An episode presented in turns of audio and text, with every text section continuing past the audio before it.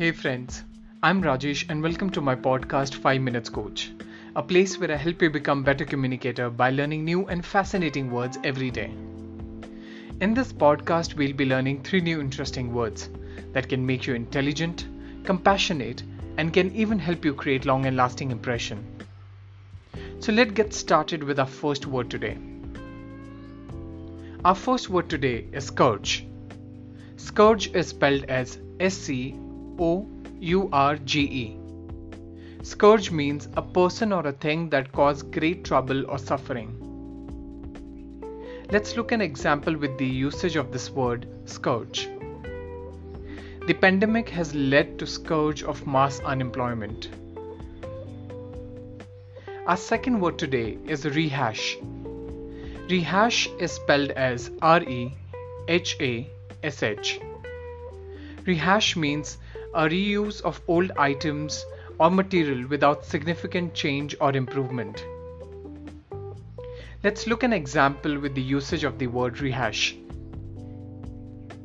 Is it really necessary to rehash that trauma all over again? asked his wife. Our third and last word today is jinx. Jinx is spelled as J I N X. Jinx means a person or a thing that brings bad luck.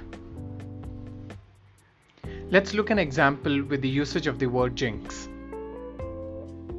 One was never to wish luck to someone going hunting or fishing as it was seen as a jinx. Interesting words, right? Let's revisit them once again. Our first word today was scourge, which means a person or a thing that causes great trouble or suffering. Our second word today was rehash, which means a reusage of old ideas or material without significant change or improvement. And our third and last word today was jinx, which means a person or a thing that brings bad luck. I hope you'll use these words in your day to day conversation and would have surely added in your vocabulary bank. I look forward to see you tomorrow with new interesting words. Till then, take care.